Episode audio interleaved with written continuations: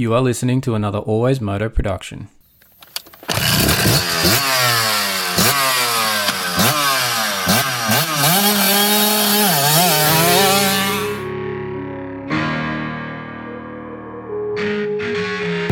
The Always Moto podcast with your host, David Hogan. We talk moto events from around the world, all the injuries, all the training ins and outs, the bikes, parts, and gear inspections. The results we interview your favorite riders. It's the Always Moto podcast. We occasionally have some coarse language and the odd stuff up along the way. If you don't like it or you don't agree with us, turn it off right now. I'd like to remind you that he is not a doctor. That's right, Moto fans. I'm not a doctor, but I am a physiotherapist, and this is episode 98 of the Always Moto podcast, proudly brought to you by Leatt Moto Australia.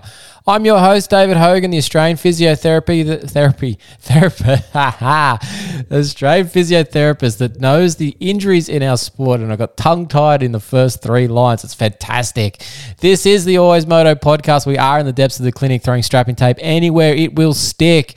As always on the show, we'll be going through all things moto, but particularly the injuries in our sport because hashtag injuries are a part of moto. And th- last week in Arlington was a massive week of injuries, unfortunately guys flying through the air left, right, and center. Some survived, some didn't. Unfortunately, Austin Forkner didn't in that case.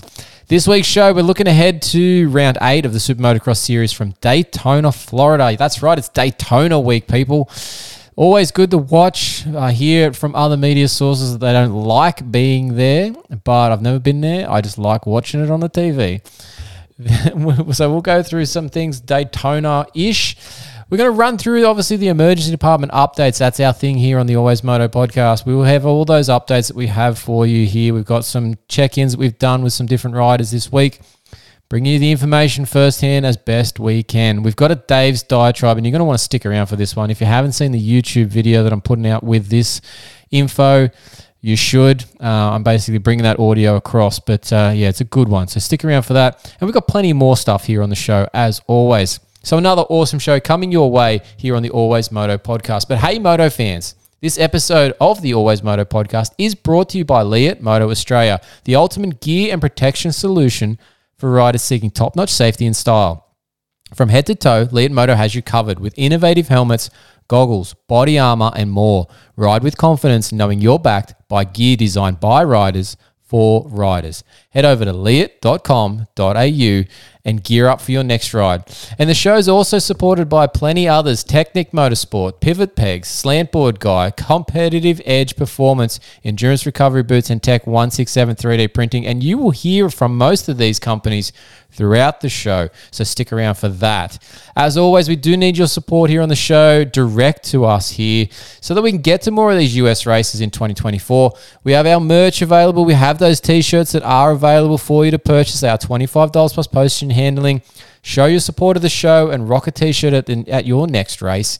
Email us at info at alwaysmoto.com. Put t-shirt order in the subject line.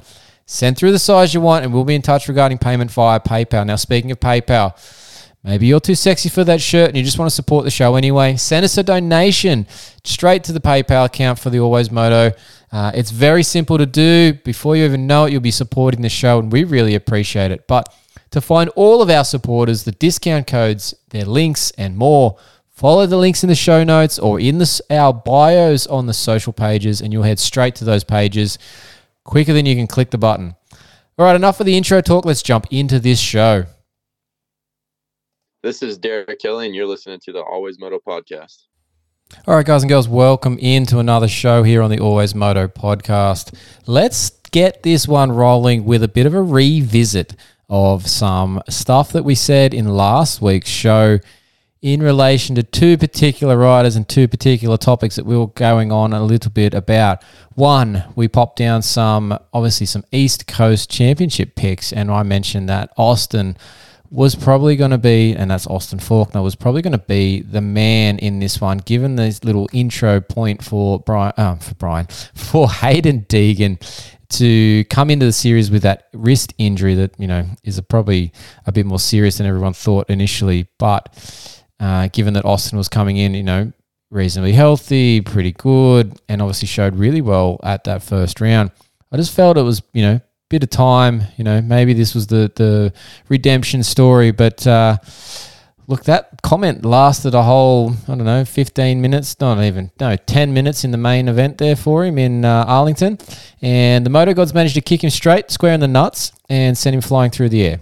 So he is no longer going to be getting this championship, but I just wanted to address those comments straight off the bat because I thought he was looking good, as did many people, I guess, out there. He was looking the business this year, and just for whatever reason, he's killed a black cat. He's walked under a ladder. Something has happened that's got some bad juju just going around, and that black cloud of injury is following Austin Forkner. It just continues to be over the top of him hopefully he will be all good. And we'll talk about it a bit more in the emergency department as well in terms of the injuries and the, and the details of that. But yeah, look, just not good for Austin Forkner straight out of the gate there. Uh, and the other one, we spoke a lot about this one because Eli Tomac has been just off his game in these opening rounds, and we were speculating around whether there was some bike set up, whether there's just some high end fitness that he maybe didn't have coming off that Achilles injury last year. And I said to I said a lot about the fact that he just didn't look flexible on the bike, and he didn't look like he was actually, you know, getting aggressive with it, making those moves where the body is just, you know, the body English. He wasn't there yet. He was very rigid in his position. He wasn't getting forward. He wasn't getting back. There wasn't those sorts of, you know, bulldog type rides that he has where he just puts the bike wherever he wants. And I referenced that ride in Detroit a couple of years ago where he was just all over the thing and just on another level. Well, flash forward to Arlington, seems two weeks for Eli to prepare a bit more and maybe get some bike settings on point has made all the difference. Whether there was no fitness aspects, whether it was purely that comfort aspect on the bike, it seems like that was more the issue at this point in time. Although, as much as he rode, as everyone's saying, he's back in beast mode, beast mode in normal past years would have put him straight to the top he only managed to, and look, this is a little bit of a what if. Yes, he had the tip over at the beginning, and Jett had the tip over at the end, and then a second tip over in running into Friese there. So we're calling this only really a third in big scheme of things. Yes, he finished second on the paper, um, but you know he had the Eli had the tip over, and Jett gifted him that position. So is a third really beast mode? I don't think so. And the fact that even though Aaron Plessinger was passed by him. Aaron Plessinger managed to then run that pace of Eli down the stretch into the last few laps there and stay right with him. So there are positive signs for Eli, but is he back to that full level? I don't think so just yet, and I still think that little bit of um, that high end fitness and maybe that race readiness has still got to come back. Yes, we're looking at Daytona this week, but there is just a little bit still question mark over Eli Tomac in terms of you know, that top end race level performance to win an AMA Supercross event. Yes, he has 50, was it 51 of those in the in the bank, uh, but it's always harder to get the next one, especially the older that you get and you're coming off injuries and all those sorts of things. So let's watch and see how this goes. So the question remains: Is Eli Tomac back? I'm not sure on that one just yet. He's the damn close, is what I'm going to say. And what will it bring? What will he bring to Daytona? Is the confidence of the Daytona and those six past wins for Eli Tomac going to just be, you know, a confidence boost, a kick to the kick to the ego, and he'll be right to the top? Or will it just be a familiar setting and you know still a similar story where he's he's good, but he's maybe not top echelon. We'll have to see how that plays out. Uh, I am very excited about it, and I'll get to that here shortly in terms of what Daytona is going to bring. But we're just sort of still got to go back and recap what happened there in Arlington. Now, obviously, Jett Lawrence has to figure out these little errors that he's having when he's coming through the field there. Um, that Anaheim 2 Triple Crown race where he crashed on his own. This time he's crashed out front on his own. Maybe it's a Honda thing and similar to Chase Sexton last year. Maybe it's a Jett just hasn't figured out the little nuances to get it done on a 20 plus one main event in 450 Supercross completely yet. And obviously, still young and still learning. But he can't keep giving away those extra points like he did to the rest of this field. This is an experienced field. Cooper Webb, Eli Tomac. These guys are not going to need too much encouragement to then all of a sudden find that level to be the same or better than him. At this stage, Jett definitely has a speed advantage, but you've got to manage that speed advantage into into an overall performance. Single lap efforts are not going to get this done in the big boy class. Will Jett be able to figure this out? Let's hope so. But what is it going to mean coming into coming into Daytona? Cooper Webb obviously with the win in the end and a solid ride for him there in second after a bit of a so-so showing throughout the day. But this gives a very interesting point that we're going to raise here for Daytona. In past few seasons, yes, Eli has won Daytona and pretty much consistently won it, um, you know, nearly seven years in a row. I think he got second, I think it was, to Brayton that one year. But he's been the man there. But the man that's been right behind him in recent times at Daytona, really trying to take a Daytona win to put it in the career, you know, in the career list and highlights for himself, has been Cooper Webb. Cooper Webb has been pushing him. Yes, Ken has done it at some times as well, but Cooper Webb has been there, it was particularly last year. And I feel like he's got that little you know that that event checked off on the list as an important one for him to add to his list of wins. So he's motivated. He's confident from this week at Arlington. He's motivated for for Daytona. Eli Tomac's obviously got some confidence and motivated for Daytona based on his past performances. And then Jett Lawrence is also motivated because he just gave up a win and also has just uh, probably looking forward to Daytona as well, just from that simple fact that it's a little bit more outdoorsy. There's a bit more room to move, a bit more lines that are going to develop, and he can use that creativity, much like he did during that Super Motocross series in, in Charlotte as well. So, will we see something special happen here at Daytona in terms of these three, you know, confident, high performing riders that are at the getting towards the top of the standings here at the moment in, as we head into round eight of the Super Motocross Series here for the AMA Series. Will these three break away at the top and have a really ding dong battle, or will there be other factors at play?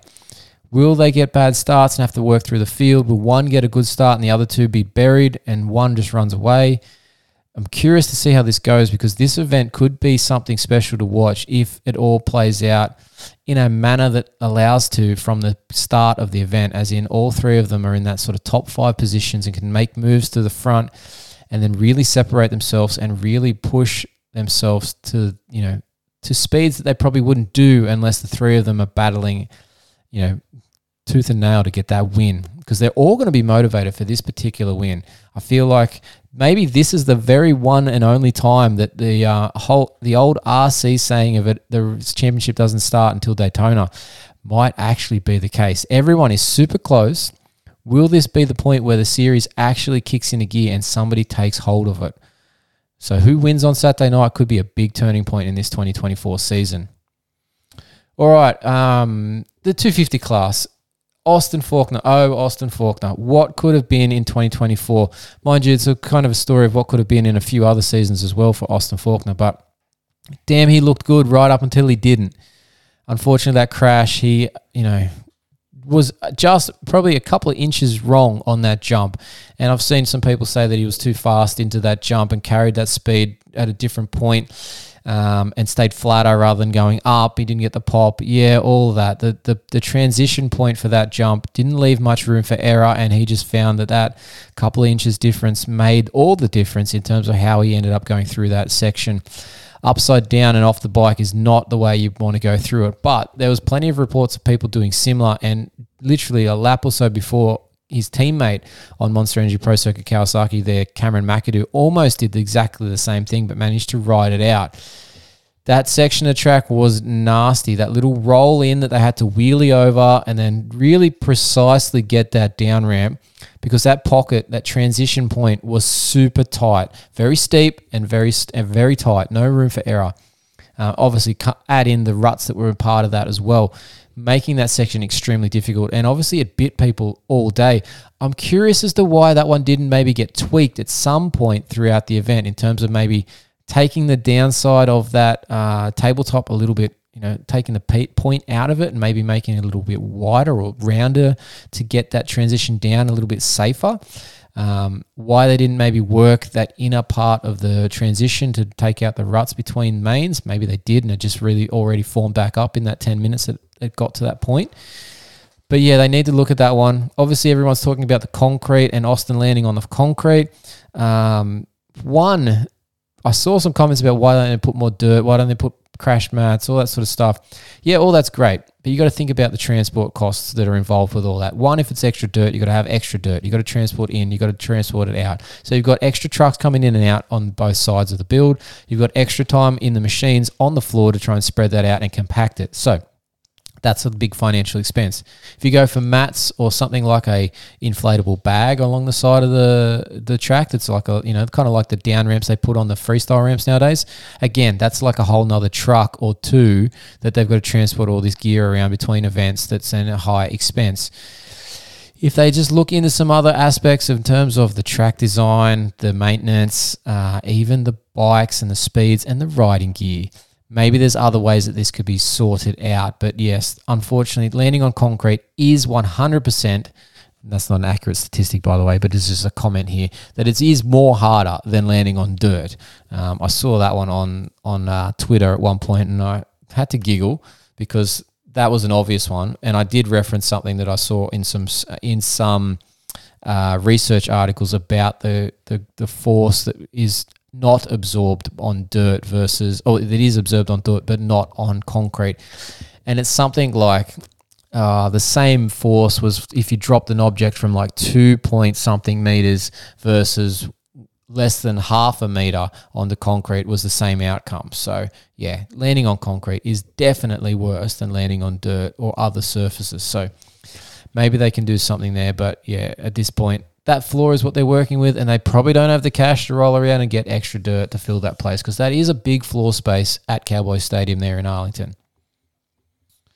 All right, we'll talk a little bit more about Austin Forkner's injuries in a sec in the emergency department, so stick around for that. Um, but in terms of Austin, he did obviously get himself back into really good race shape after all of his injuries prior to it, and he's going to have to do it again, and he's going to need to do.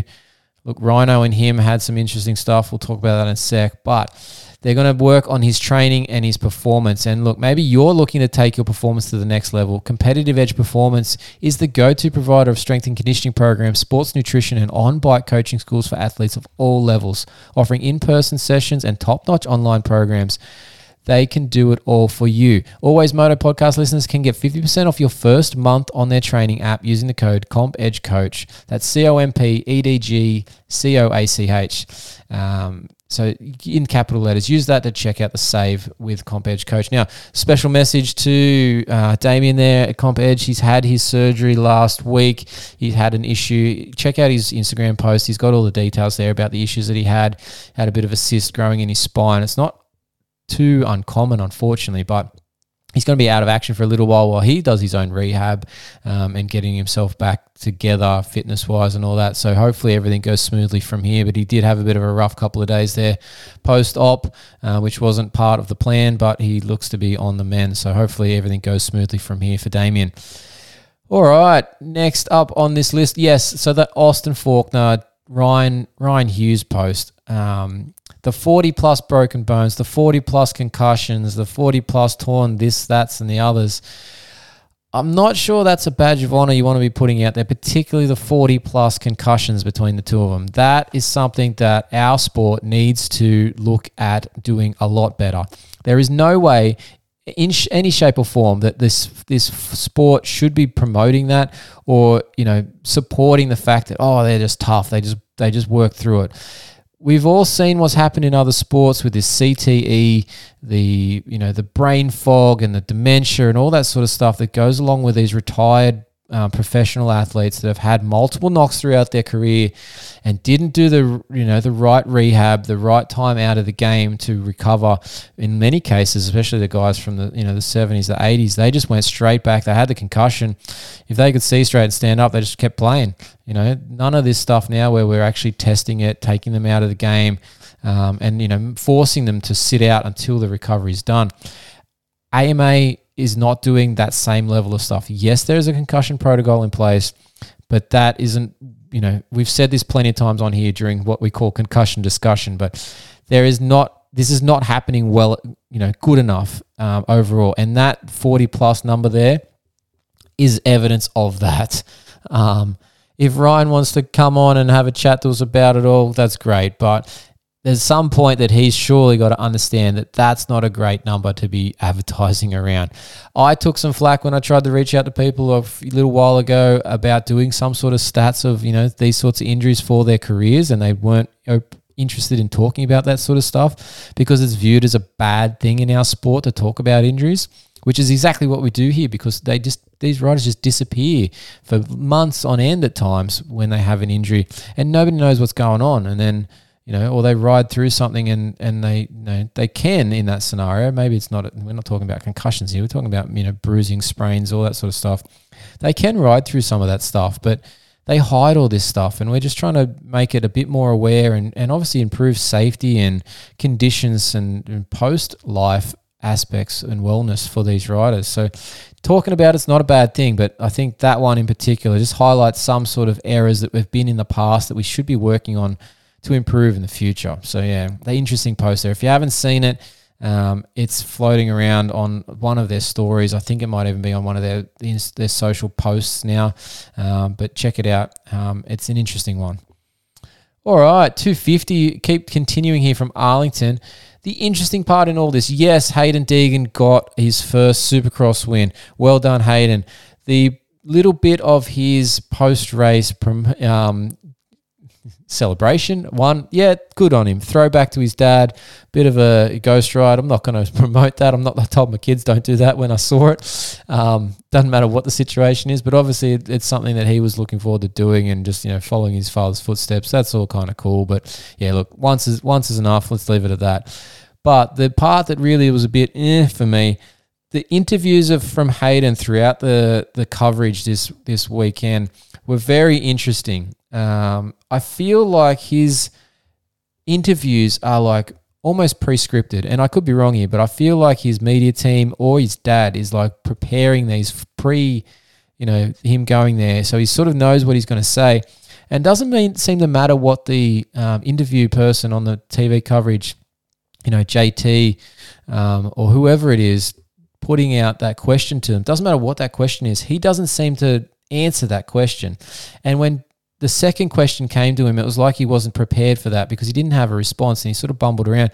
And that's where those comments around, you know, oh, you know, Austin going down and, um, you know, he was making mistakes all day and this sort of stuff. It was just a bit cringeworthy for me. And I don't like the fact that he did that. I feel like he needs to have a bit better presentation on that side of things, yeah, like everyone wants personality, but you got to be able to do that particular part a little bit better. If you want to pre-script stuff, sure, but make sure that you can include some, you know, make an audible change at some point because they need to be able to be better than that in that scenario, particularly when somebody's gone down from the lead that was one of your competitors and it doesn't look great. Yeah, he might not have seen it all, but he was had a pretty good view from where he was, I'd say, on the track to see Austin hit the concrete and then obviously see him on the ground the following lap. So yeah, he could be a bit better in that particular aspect. But let's keep let's keep the personality and the and, and all that sort of stuff going. Yeah, he's got it going good with the YouTube side of things, but let's improve. Let's continue to improve, Deegan. Right. The interesting part of all this in the 250 class, how is Max Anstie the red plate holder, the Australian champ, the world SX2 champ? He's now the East Coast points leader but he's done this with a second place and a sixth place finish in the opening two rounds. This season has been so upside down since that first turn crash in Detroit. It's just wild. Now that Austin's basically gone out for the season, um, Deegan's had a win, but he had that bar bend that's seen him in, I think it was 16th or 17th in the opening round. Pierce Brown with the two fifths being second in the series. It's just completely nuts hopefully from now on we'll be able to see some people get some consistent results and we can work this all out in the wash. But for the moment, uh, Max Anstie on that firepower Honda, your Reeves team, he's going to be turning up to Daytona with a red plate on that Honda. So well done, Max. Hopefully he can keep it for more than just one round, but he's going to need to do better than a sixth in Daytona. And I'm not sure how he's going to like it there. He's obviously an outdoor guy, but he hasn't done much outdoors since coming to coming back to the States. Particularly in the last sort of two years that he's been with the the Honda boys there at Firepower.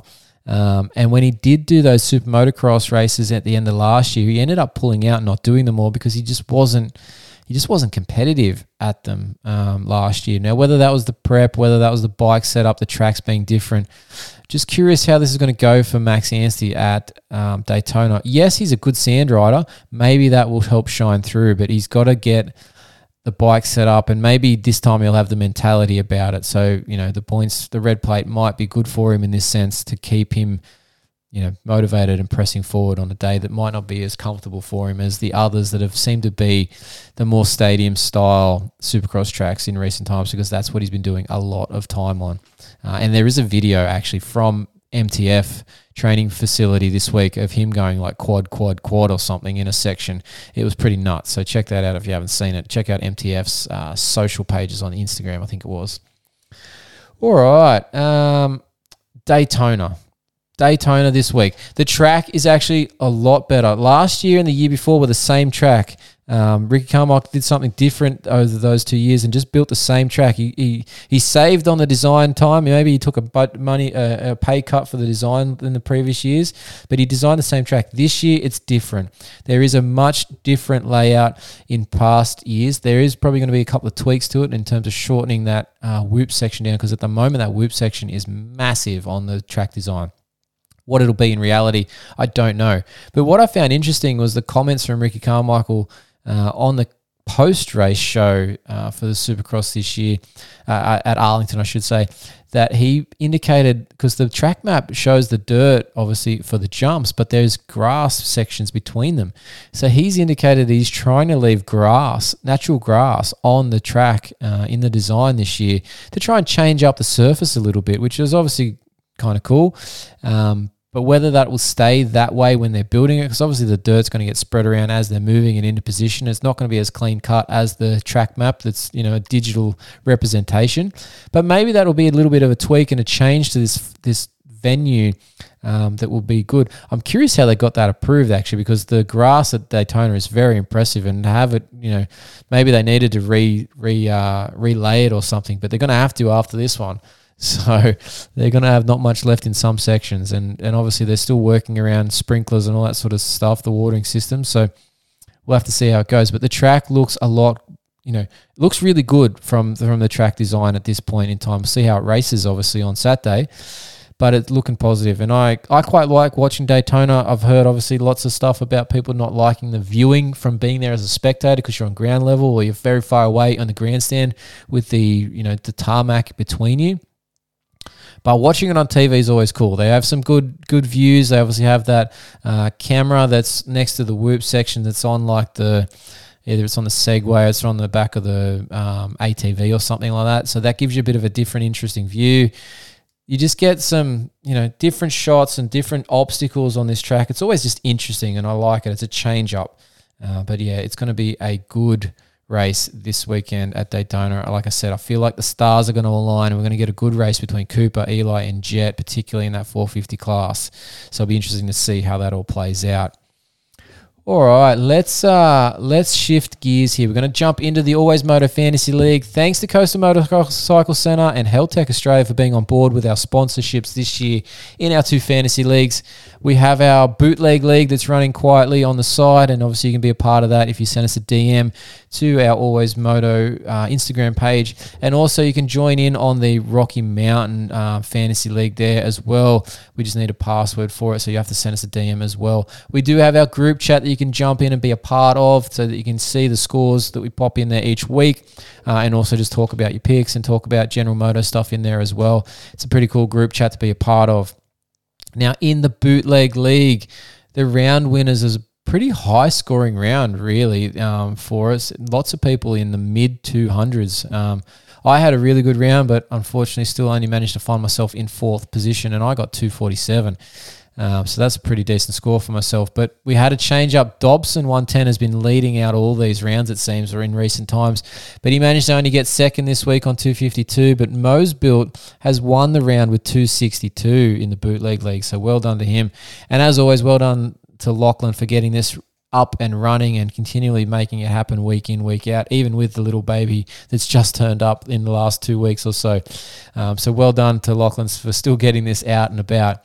So we'll look ahead. Uh, we'll, we'll obviously recap those things next week in terms of the how the results and stuff go from the Daytona. But in the Rocky Mountain League, we had a bit of a shake up as well.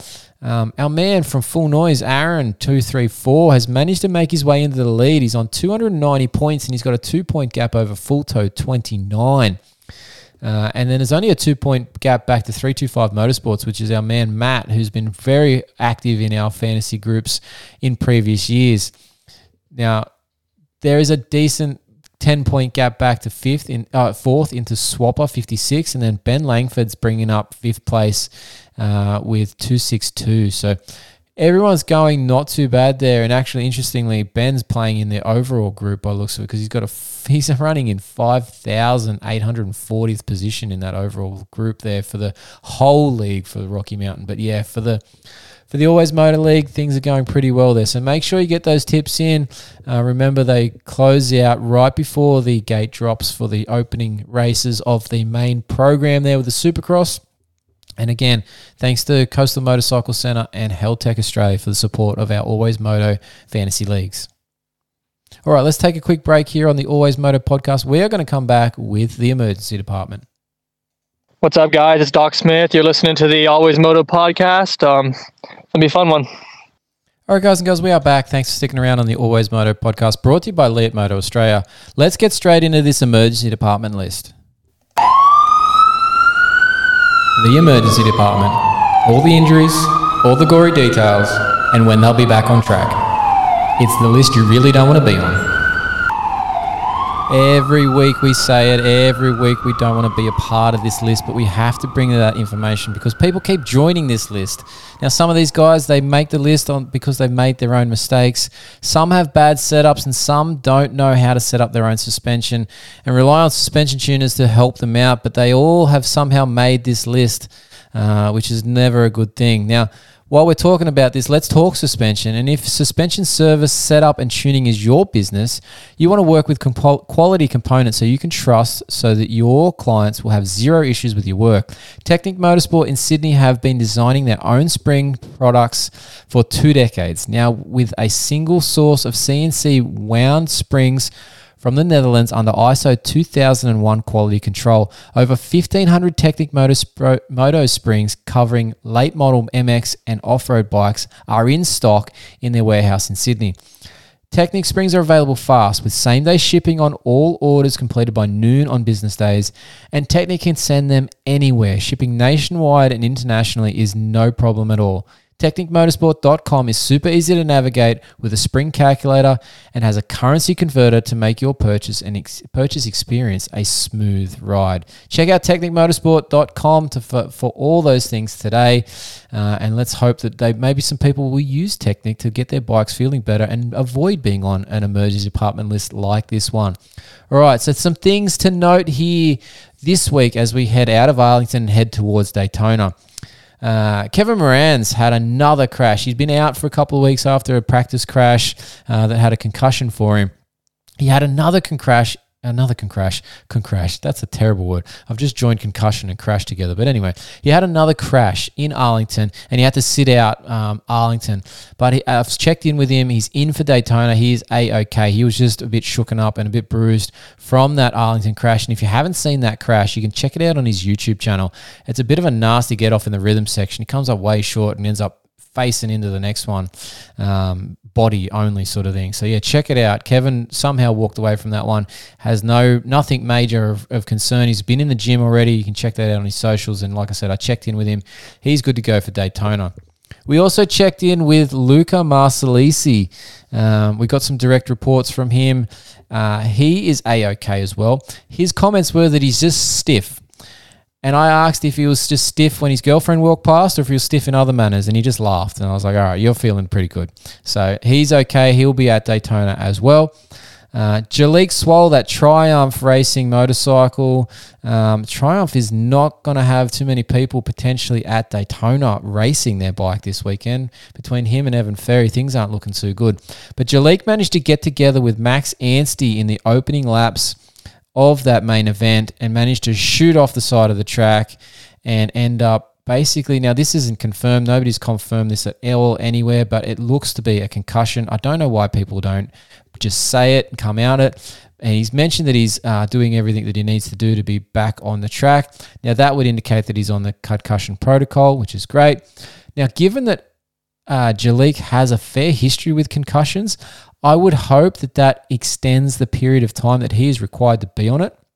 But that will only be di- dictated by that initial doctor's check and then a scan that the neurologist that he has to see as part of that process through the few days of the few stages of that return to ride program. So how that all plays out, I don't know, but he potentially could be cleared to ride on Daytona. But I would hope, like I said, given that past history, that his doctors are smart enough to keep him out for a bit longer than just the five days, which allows him to be back on the bike at the very next race the following week. So let's see how that all plays out for Jalek. But at this stage, yeah, he needs some time. Um, he was down on the ground there in that main event for some time. Now, keep in mind too, each concussion that you're getting the symptoms and recovery time take a lot longer to resolve the symptoms and recover pr- accurately or appropriately back to full function. So it's not as quick each time around. It's actually a bit more involved with each one. And potentially, Jalek's had I think he's getting up up there in the numbers here. He's not uh, Ryan Hughes forty plus numbers with Austin Forkner, but he'd be getting getting towards that these days. So yeah, he's going to need some time to check that, check the boxes to make sure he's good to go when he is back coming back to the races. Now Evan Ferry on press day at Arlington had a crash. Depending on the sources that you look for, and read, uh, you will hear AC joint or a shoulder dislocation. We believe it's a shoulder dislocation for Evan Ferry. Now, there's a few different things that can happen here. Uh, if it is an AC joint, well, it depends on the grade of the sprain as to what he's required to do. He should be back in sort of one to four weeks, depending on the grades. Grade one being less severe and meaning that he could probably be back in a week. Grade two, somewhere that two to three weeks. Grade three, he's out for like four, potentially out to six, depending on what's required after that. Now, I mentioned this with the Jett Reynolds uh, AC joint separation that was aggravated prior to the Arlington round. The AC joint generally doesn't need surgery. It's not one of those ones that is repaired often. There are further grades, four, five, and sixes. Those potentially need it, but that stock standard um, collarbone, the the outside end of the collarbone being lifted up from the acromioclavicular ligament being stretched um, and the shoulder blade being pushed down is the stock standard, you know, grade one, two, three, and those ones tend to heal on their own. Yeah, you end up with a bit of a springboard and a bit of a high sitting collarbone, but once the pain's resolved and the stability comes back to the shoulder joint with some rehab, that doesn't take too much effort really. Um, you know, things are things are pretty much a okay. No surgeries are usually required, so we'll keep an eye on that. If it's a dislocation, different story. If it came out clean and went back in clean quickly, he could escape anything, but there is a bit of stability issues there around that joint then because it's now become a bit more loose. He would require a couple of weeks of um, exercises to get that feeling a bit more stable before he would should be rushing back to a bike. So again, that'd be at least a two week gap for me if I was instructing that one. If it's a bit more damage, if he's torn a muscle, if he's torn the labrum as it's come out and requires repair, or maybe it's not bad enough for repair, but it's still going to be something like six weeks. If it's a repair, it's out to 12 minimum for that sort of recovery period um, to be really, you know, good with the rehab that got to go into it because there's a long period there where he has to be immobilized in a sling and not doing all that much for about that four to six week mark. So depends on what will happen here. So we have to check in.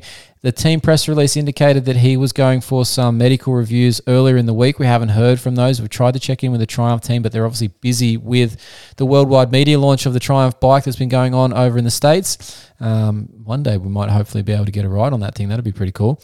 But uh, yeah, we'll have to wait to hear back from the team at this stage to see what's happening with Evan Ferry. Uh, checked in with Joan Cros. We saw that he sat out Arlington again, and we just confirmed that he's still sore from those crashes we've spoken about previously on the show. He had those rib issues, he had a knee issue. Seems his knee's still just lingering around a bit sore. So potentially he's carrying something there, whether it's a meniscal tear, maybe a sprained ligament, maybe it's his, just his MCL. He hasn't really given us too much details when we've been checking in on him. He just keeps saying it's sore. Uh, potentially that's the, the language barrier there as well with with Joan. His English isn't his first language. He's pretty good with it, but he's yeah maybe we're just missing something there. Uh, but he's hoping to be back at Daytona, if not the following week for I believe it's Alabama. Um, so we'll see how that goes. And the other thing to note here before we jump into the outs and ins, um, McAdoo has been carrying some issues into the season. So he obviously had that shoulder AC joint in early in the preseason or mid preseason, I think it was, sorry, December, January there. Uh, but he's also been carrying a knee injury. Now, we don't have details on what that is, but he's been seen limping around after the podiums and whatnot. Um, and he tweaked that in that crash in Daytona where he ripped the seat out of his pants and let his junk fly around for the whole moto. So he did tweak it when he flew through the air at that point there. Um, so that's not doing too well. So again, if there's a couple of things that could be going on here, one he might have a, a bit of a meniscal tear that he's been managing through. Maybe he's got a sprained ligament that he's been managing through. All of those things are going to be, you know, four to six weeks of management to get that thing back on on track. But that's without actually racing through and doing all that normal training load. So I dare say his training is going to be a little bit modified for a week or two here while he's trying to get that under control. But if it is a meniscal tear, um, depending on how bad it is, he may need a cleanup at some point, and maybe he'll have to use a break in the series or between Supercross and Motocross to try and get that sorted out, depending on how bad it is and if he can't manage it. You can manage these things conservatively, um, but if he continues to ride on it and continues to tweak it, it might just be something that needs you know some work done at some point just to make this sort of you know go away and not be an ongoing issue for him for the long term. All right, out following injuries that we've report we've heard for this week from Arlington as we head to Daytona. Um, Austin Forkner, obviously, we mentioned him at the start of the show. Massive crash there in Arlington in the main event. That uh, Monster Energy Pro Circuit Kawasaki did not like landing on that um, tabletop there and bouncing out of that transition. Unfortunately for Austin, he's broken his scapula, and the reports are L3 and L4 transverse process fractures. Now, None of this apparently requires surgery. The, sh- the scapula is well supported in a lot of muscle. It is basically a free supported, free hanging bone in that, that upper torso area. It's connected to obviously the upper arm and the collarbone by ligaments and, and that glenoid labrum. But generally speaking, it's just slung around there by the musculature that's in that area the rotator cuff, the traps, the lats, all that sort of stuff. So it's supported there pretty well. And unless it's in some massive, massive pieces, um, it's generally going to sit together there and just repair itself. Yes, it'll be painful every time he moves, um, but it will slowly repair itself over the four to six week period. For the transverse process fractures in the spine, the transverse processes are the ones that go out sideways. The ones you feel at the back as you run your hand up your back, that's a spinous process. It points straight out transverse processes point sideways, and that's where all your your lats, your rectus spinae attached to. So again, there's nothing that needs to be done surgically there because they will just repair themselves. Again, they're slung in the muscles very well and supported by that. Um, it's usually things that require surgery in the vertebral fractures are obviously the body fractures that then have pieces coming off them and require plating, you know, fusions, all that sort of stuff. Now, the reason there's no concern here for spinal cord is because those transverse fractures processes are actually not anywhere near where the cord is running through the vertebral body. So, um, you know, lucky for Austin there, but I dare say those transverse process fractures occurred in that point where he actually whipped and the back um, sort of had a whipping motion as he hit that second between that second impact, like between the first and the second impact. So if you watch that back, you'll see there's a bit of a violent flick, um, and that all happened towards his lower back, and that's say that's where that's occurred, unfortunately for Austin Forkner. So he's going to be about a four to six week process for these to re re recovered. But then obviously you've got to get the training back into the body. So he's probably going to be out for Supercross and won't be back until outdoors. But obviously he's going to also have to overcome the mental aspects of all this because he was back to the top. He was doing quite well and he's been smashed back down to the ground floor again. So how he all recovers from that, we'll have to wait and see. But the bones aspects of this is actually dare to say it, minor in the scheme of, of the injuries that Austin has had in previous years. So this one should be an easy one to come back from, but still untimely and hopefully the last things for Austin Forkner for a long time in terms of an injury. Uh, Christian Craig is an interesting one for us. We we know of Christian's past injuries last year in Glendale, where he managed to dislocate a hip and fracture his radial head of his elbow when he dislocated that elbow in a massive crash uh, last year. And he had a lot of issues with it. We spoke about it at the time. He had a couple of surgeries because the radial head didn't actually repair, it didn't rejoin and unite with the rest of the bones. Now, he ended up having that radial head removed as part of the best management at the time for that injury. Now he's been back on the bike. He returned at Motocross of Nations at the end of last year. Uh, he's been on Supercross at the beginning of this year. He's done the six rounds, but this day, this time after the press day in Arlington, managed to pull out because he's having ongoing issues with that elbow. Now, what could those issues be? They've removed the problematic part in terms of the bone. Yes, but there's plenty of other stuff there and other reasons that need, could be considered here. That bone and that radial head provides stability to the joint. It also provides a point of rotation for the forearm to turn the hand over and back. These things are now not occurring in the same manner that they once were. The to, has got to do a much different job to stabilize that joint because there's now not the ligaments that are holding that radial head down in place onto the other part of the ulna. So there's just some changes there that he's going to have to work through. And because it's not as stable, that joint will be taking a lot more load and potentially just aggravating that elbow from the dislocation factors. So it's something that Christian is going to obviously have to deal with for the rest of his career. What could they be doing to solve that? One, there's lots of stability work that he's going to have to go through. But two, maybe there's something else that is of concern on a imaging aspect of the bone. Maybe the bone has got some sort of odd shape, spurring. Maybe he's actually broken something else in that area that's, you know, now from that, you know, repair site that he's had, maybe there's something else that's going astray and he needs some cleanup work done.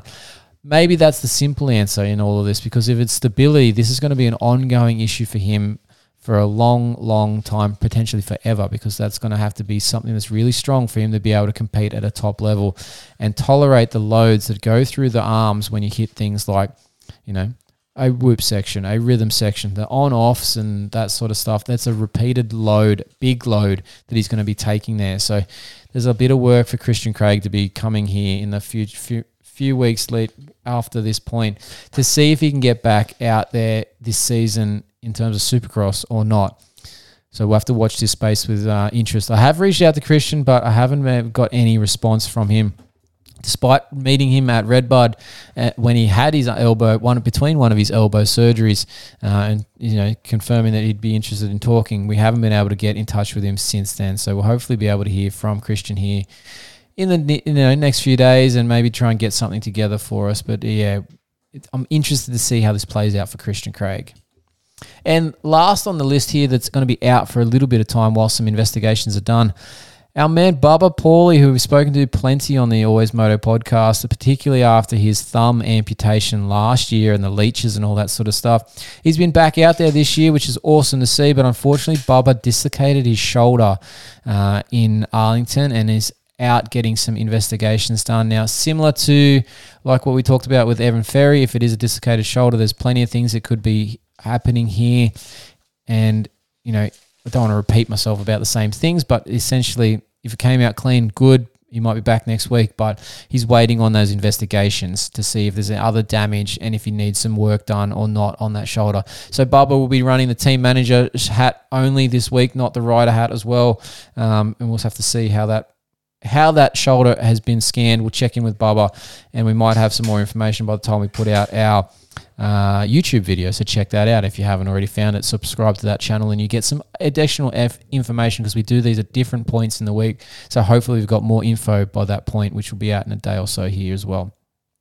All right, making returns. Now, we got question marks next to lots of these ones because they don't always happen when we expect them to. Colt Nichols, um, probably not this week, but definitely for next. But the interesting part for Colt is that he is back on the Supercross um, you know training regime who's been back on Supercross tracks, which is awesome. But John Short, who has been filling in at Beta, is now back on his privateer Kawasaki. So obviously the Beta team is expecting Colt back here any week now. So that's a good sign for Colt Nichols from that rotator cuff injury that he had uh, at the beginning of Supercross season. Adam Cianciarulo is going to be back from that hand fracture, so it'll be good to see the number nine on the Monster Energy Kawasaki back on track. Interesting track to come back to, but he's obviously ready to go, so why not come back to Daytona? Jeremy Martin, we have to wait to see. We're waiting for an update from Club MX as to whether he will be on track this week or next, but he will be back fairly soon. He just took that extra time after that concussion to not do Arlington. We expect it's going to be Daytona because that's one of his favorite venues in the Supercross series. But if he's not ready, hopefully he continues to take the time that is necessary. But it's likely he'll be back this week. We'll wait to see. We'll put some updates out when we get that information direct from Club MX. Enzo Lopes, as we spoke about last week, our source at Star Racing Yamaha has indicated that it's a week by week situation with Enzo, but given that this week's probably the hardest week for him to be coming back from things to do with his forearms and forearm pump issues that he was trying to have those procedures done with. Who knows if it's this week or next, but there is a chance that this doesn't go very good for Enzo at all. And, you know, there's a potential that we don't see him at all on that Star Racing Monster Energy Yamaha, which would be completely disappointing. But we'll have to wait and see how this plays out. Haven't heard from Luke Neese yet, but we expect that he'll be this week or next in terms of coming back from that uh, lower leg fracture. So we'll have to see how that all plays out. But Luke is very close to being back on the bike. And finally, our Aussie, the import that's coming over to ride for Team PRMX Partzilla Kawasaki. It's Aaron Tanti. We've checked in with Aaron. Obviously, we spoke with his uh, physio man there, Dean, last week on the show from Fighting Fit Physio. But Aaron is back in the States. He's back on the bike. He's had one day on the bike. He's into Florida with the team. Unlikely to race Daytona unless everything feels super duper amazing these few next few days. But at this stage, he's aiming for Alabama and then being able to get eight of the remaining rounds all in for his first season with the AMA uh, 450 class there. So good to see that Aaron's almost back. He's hopefully going to let us in on on when that occurs. So we'll keep an up on that as well. But just uh, yeah, you got to stay up to date on the social channels to be aware of these little extra bits and pieces because obviously we put together what we have here when we record for the show but things change quickly in this sport. So you've got to keep up to date with it all on the other pages. All right, that's the emergency department for this week. Hopefully, you got some good info. And obviously, we try to bring you information that's actual, tangible here on the Always Moto podcast. We're not just reading press releases for these injuries, as does everybody else, it seems. We are actually throwing that physio hat on and throwing in that information about the injuries so that you get a little bit more out of it to understand what's going on with your favorite rider, and hopefully you appreciate that. So let us know if you like it in the comments, um, or send us a message on on the Always Moto social media pages because uh, we'd love to hear from you. So let us know what you think of the emergency department when we do these updates. All right, let's take a break here on the Always Moto podcast. We'll be back with a Dave's Diatribe. I'm Brighton Carroll, riding for Team TCD, and you're listening to the Always Moto podcast. All right, guys and girls, we are back on the Always Moto podcast. Thanks for sticking around. We are going to jump into this Dave's diatribe. Now, be aware, this is on a YouTube channel. I have ripped the audio from my YouTube video to put this in. We're going to do the intro here, but when what you're going to hear is from the video. So it might be a little bit of a, you know, drop over here. So check it out. This is Dave's diatribe. What's a diatribe? A diatribe is a forceful and bitter attack against someone or something so keep your head down. You might be next. You could be next.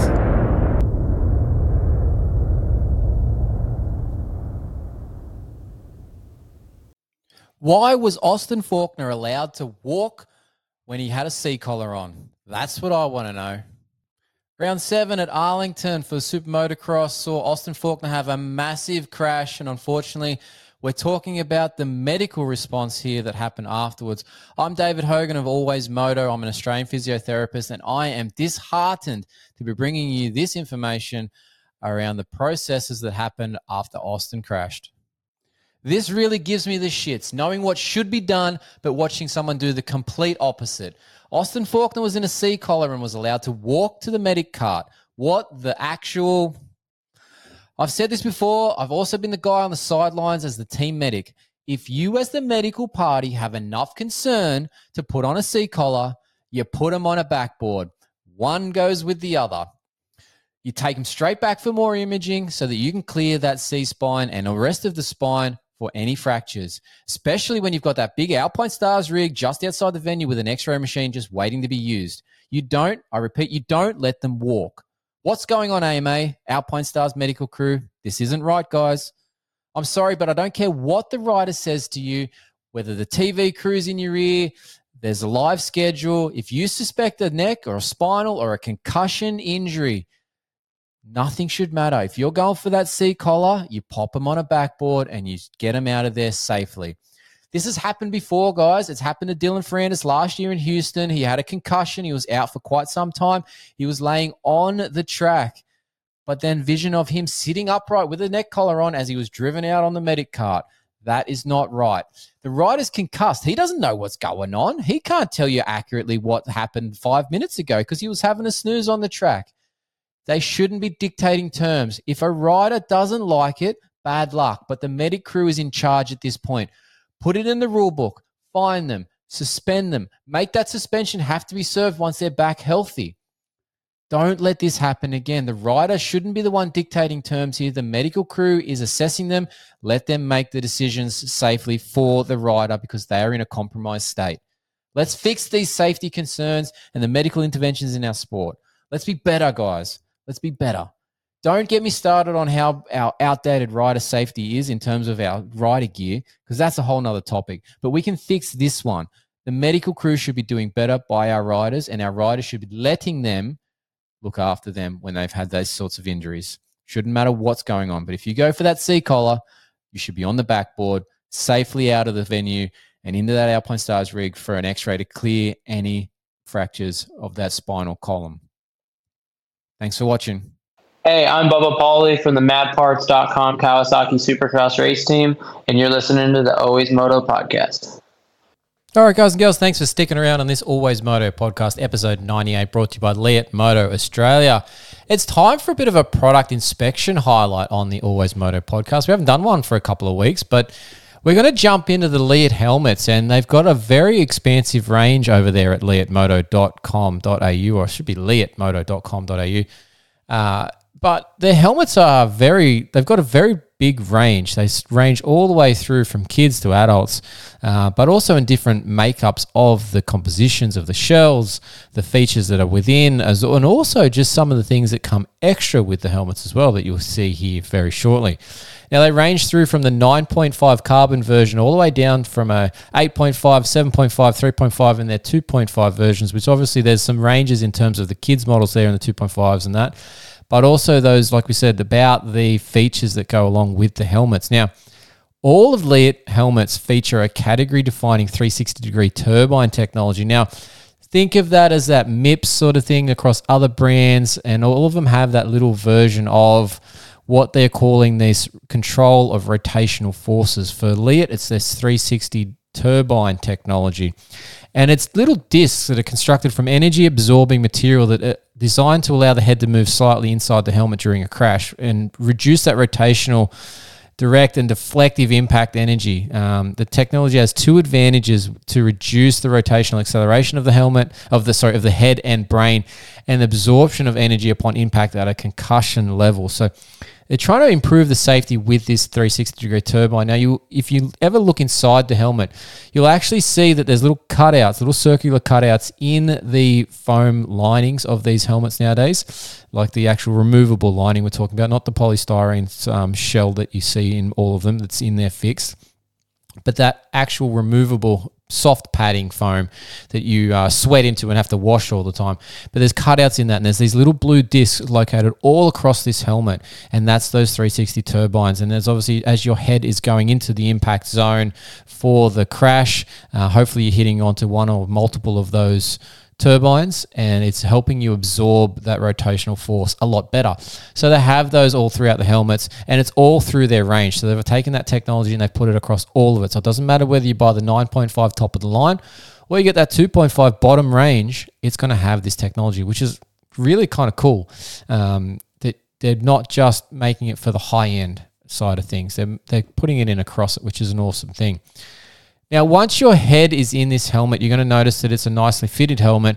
It's got a Pro Fit modular comfort lining that actually stretches over your helmet, uh, over your head within the helmet to help provide superior comfort and stability within that helmet there as well. Um, these helmets are both ECE and DOT certified, so they've done the testing to pass those categories. Now, if you listen to lots of different people, those testings aren't necessarily the fantastic high end levels that they should be. And definitely agree with that. They should be tested to a much higher standard uh, and make these things a lot more. A lot more safety improvements just within them generally, but that's the standard that they're working to at the moment that all helmets have to pass. So, look, great, they've ticked that box. But yeah, look, they, they should be better than that in general. But these Leatt helmets are one of the best ones that test on these other independent sort of testing ones. So it's not all bad uh, across the range, but they test really well um, in terms of this Leatt helmets. Um, the other ones don't have all that information here at this point, but the Leatt's test well across those other independent ones as well. Now, some of the interesting things. Now, I personally am running an 8.5 helmet at the moment, and that's on some feedback that I got we, we mentioned this gentleman here often at times. Paul from Heltec uh, is doing that helmet sensor for the G forces and whatnot that are going into the into the helmet when you're crashing. And I check stuff with him all the time about helmets and whatnot, and it's just interesting to have conversation with him because he knows a lot about these topics. And as much as the carbon is obviously pricier, fancier, all that sort of stuff, he's told me at times, and I've thought this as well, but the carbon is a rigid material and doesn't necessarily absorb the impact as well as it could. And so the 8.5 shell, in his opinion, my opinion, um, actually was better. So we stayed away. From, I stayed away from the carbon. Um, it is a tiny bit lighter, but we're talking like you know minimal amount here. Um, they're already a very light helmet in terms of these Leatt helmets, so that aspect is not a concern. But yeah, so I'm running the 8.5, which is very good. Now, some of the things that come with it, interesting enough, I didn't realize this when I when I ordered the helmets through Leatt, um, but the 8.5 actually comes standard. This isn't an additional thing. This is just a standard Leatt thing. They come with a helmet bag which is a very nice helmet bag. It's actually very um, solid, good handle. Um, got a nice pouch on it, um, soft entry point for your goggles to be kept in. Now, the 8.5 also comes with free 5.5 velocity goggles within the kit. It also comes with a helmet, like a visor extender um, for your visor for mud purposes. So the visor extender is actually a clear extension piece over the front of the helmet that clips into place. Um, so it's not on there permanently, but you can pop it on for those mud events, which is awesome.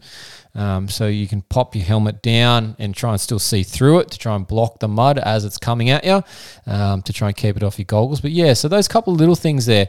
You can buy a pretty high end helmet these days and not always get a helmet bag, but to get a pair of goggles for free, to get that helmet visor extender for free, um, just some nice little additions there, which is really kind of cool.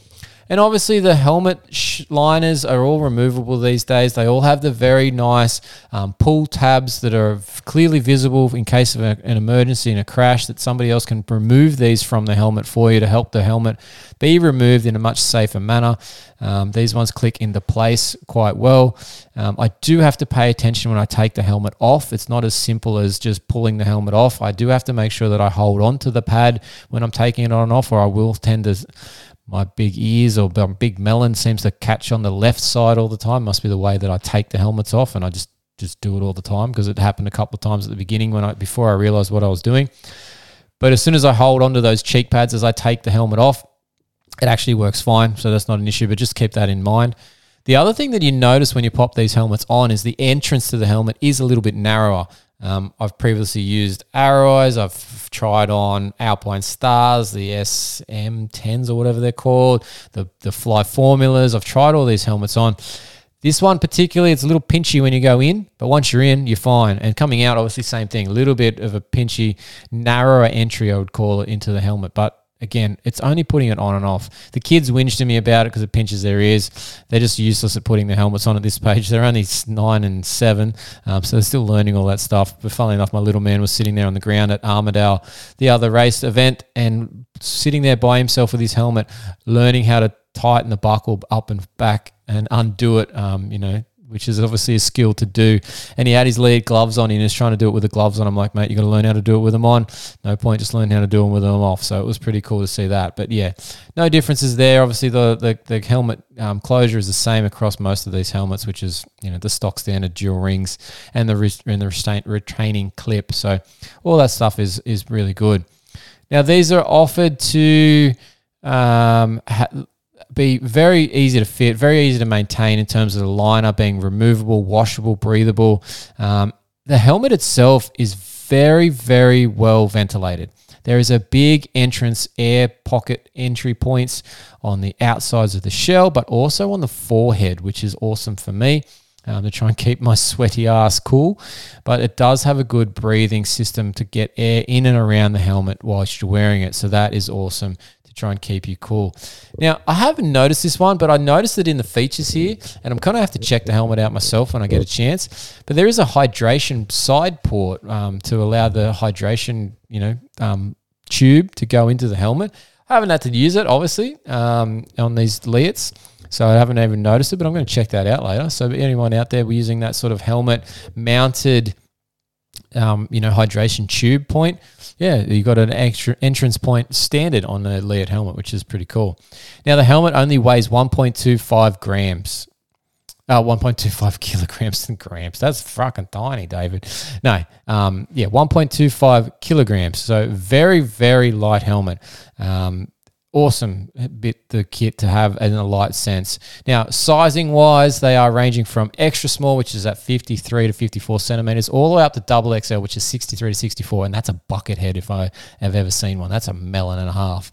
Um, but sizing is true for me. I've always sort of been in that 59 to 60 centimeter measurement on my on my chrome dome. I shouldn't say chrome dome. I'm not quite there with the bald head yet, but I'm getting there. Um, but yeah, the dome is is uh, is at 59 to 60, always a large helmet, and it's exactly the same on the Leatt. So hopefully that sizing for everybody out there is fairly accurate. Um, we've measured up the kids to get their helmets done, and it's very accurate on that side of things. So I have had no issue with just doing the whole, you know, um, dressmaker's tape around the head and going off the sizing. Um, so that's one thing. And they obviously are able to buy liners, replacement liners, different thicknesses, um, cheek pads, etc. So the helmet's really well kitted out from Leatt. Um, they come in a range of different colors and styles. They have different matte ones. I've got one in a matte finish. I've got one in a gloss finish. Um, the kids have got all sorts of different styles as well. It's very nice product, uh, and it, really, really surprised me when I opened the box, not expecting anything other than a helmet inside the box in maybe a cotton, you know, little pull pull tie bag, and I had the full on zip, you know, Leatt helmet bag that I have never really got with a helmet purchase before uh, without purchasing it separately. So that was a shocker. And then to find that there was goggles in it was even more of a shocker. So I was quite impressed with the, the additional things that came with that 8.5. Now, those things aren't available in the 7.5s and down. Um, you do get goggles, but not a helmet bag. Uh, and then further down, obviously, no helmet bag, no goggles, etc. But that's what obviously you're paying that little bit extra price for when you're going up the ranges. You're getting some additional inclusions. Um, but yeah, just just kind of cool. I, I, really like that, and the bags are very very durable. I've got them in the trailer with the helmets in there protecting protecting the helmets. Um, yeah, fantastic piece of additional thing there. You got a if you got a helmet, a good helmet, you want a helmet bag to go with it, and the Leatt one covers that really nicely. All right, so that is our little uh, product inspection this week. Um, thanks to the Leatt helmets there and that 8.5 helmet. Uh, we'll take a quick break here and we'll be back with a little bit more on the Always Moto podcast. Hey, what's up, guys? It's Bobby Piazza, and you're listening to Always Moto podcast. All right, guys and girls, we are back. Thanks for sticking around on the Always Moto podcast. And we're heading to the last leg here, but it's not too much further to go. We've got some little info that we always throw in at the end here just to keep things on your toes and make sure you're still sticking around and listening. Now, a little quick one just to throw in here. We're seeing on some social channels today, and we haven't got confirmation yet. We have reached out to a few places about somebody fracturing a femur at Aldon Baker's place today. You're probably going to hear about this closer to the weekend. Um, so make sure you stick around on the Always Moto podcast channels, on the YouTube channel, on the social channels. We'll bring you something if we find out something concrete. But at this stage, it's all rumors. So don't believe everything you read online, people. Just just, just in case you haven't heard that before, sometimes there is BS written on social pages. Just don't mean to burst your bubble there, but does happen. All right uh, Daytona this weekend. The viewing times for Super Motocross on the app again, New South Wales based times here. So if you're in another state, check out the or make the conversion, um, and you'll be all good. Race It Day Live starts from 5:30 a.m. and racing coverage starts from 11 a.m. and this is Sunday, people, um, Australian time. So make sure you're around, ready to check in. If you're in the bootleg league, get your tips in before 11 a.m. Be watching Race Day Live to make uh, you know help make those picks out there in the wild. Now, before we go into the weather aspects for Daytona, um, Daytona is obviously a sandy venue, outdoor venue, speedway style. You're going to need plenty of grip on your bike, and you know that comes from things like your handlebars, your hand grips, and your pegs. And when we talk pegs here on the Always Moto podcast, we talk Pivot Pegz because those things are super wide. They have a pivoting action and they help you move around on the bike, which is something you'll need to do and be a bit, you know, more flexible on the bike at a track like Daytona. Um, and it'll also help reduce that because of that pivoting action. It helps helps reduce the soles the wear that you get into the soles of your boots, whilst it improves your leg position on the bike, so you get a better ride. Now, to get a set of Pivot Pegz for your own bike, you need to check out their website. It's Pivot Pegs with a Z. Dot com. Check them out. Now, Daytona weather wise, scattered shower. Oh, it's not showers. Scattered thunderstorms across Daytona region this Saturday. Um, 17 to 23 degrees Celsius, 85% humidity. So that is high. The guys are going to be sweating their butts off 5% chance of rain. Now, that's interesting. I'm not sure how accurate that is, but that scattered thunderstorms, obviously, thunderstorms doesn't necessarily mean rain. It does mean lightning and thunder. Potential for, you know, if there's lightning in the area that they have to pre- prevent, not prevent, but hold the race uh, for a period of time whilst there's lightning in the area. Maybe that's part, to, you know, up to the venue rules of how they're you know, emergency procedures and venue safety and all that stuff goes in hand in hand. But yeah, only a 5% chance of rain. So we'll have to see how that goes, see if that changes across the week, last few days of the week. Um, but that's what we've got so far in terms of the weather. So it's always a risk when you're outdoors to get a wet one. We've already had two of them in 2024.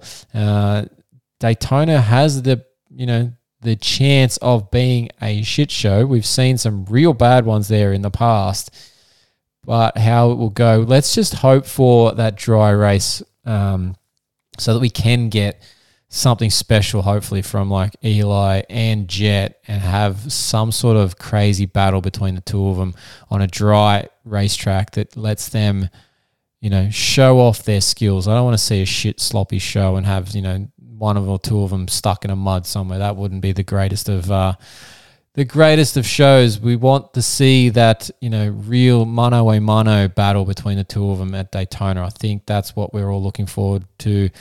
Got my fingers crossed comes off. Let's see how it goes. Let's hope the weather is is on their side. All right, great show this week. Thanks for listening, guys and girls. It's always appreciated. We need you sharing the show around to get some more people listening and help keep us prominent and, you know, help keeping us you know these guys and girls out there they're obviously looking to us for this information but we need the the guys and girls in the pits to be um, open to that information. And if you're telling them that you heard about things from their injuries on the always moto podcast that will help when we reach out to them to give them or get more info because they'll know that it's been used in an appropriate manner um, and they'll want to be a part of it. So yeah just just keep it up. Share it if you can please on your social pages. Talk to the writers about us and say you heard all this interesting stuff on the always moto podcast and then they'll be interested when we're talking to them as well. Make sure you're following our social media pages to stay up to date with all things injury and all things moto. Um, search always moto and then follow and subscribe Make sure you subscribe to the podcast feed, and if the app allows, leave a rating. It helps us. Like we're just talking about, getting plenty of people listening to it. The ratings and all that sort of stuff, the likes, the shares, the reposts, they help us immensely. So please, please do that if you can. Don't forget to check out our written articles over at fullnoise.com.au. But that's it for another show. Thanks to Leatt Moto Australia, Teknik Motorsport, Pivot Pegz, Competitive Edge Performance, Slant Board Guy, Endurance Recovery Boots, and Tech 167 3D Printing for the show support. Thanks to those two Fantasy League sponsors, Coastal Motorcycle Centre and Hell Tech Australia. Thanks to you guys and girls out there for listening. Thanks to the wife and kids for letting me get this done every, each and every week. Remember, you've got to be smooth to be fast because if you're not, I'll probably be seeing you deep in this emergency department, maybe even the clinic having strapping tape thrown wherever it sticks. But just remember that sometimes you've got to trust that time heals 99% of everything.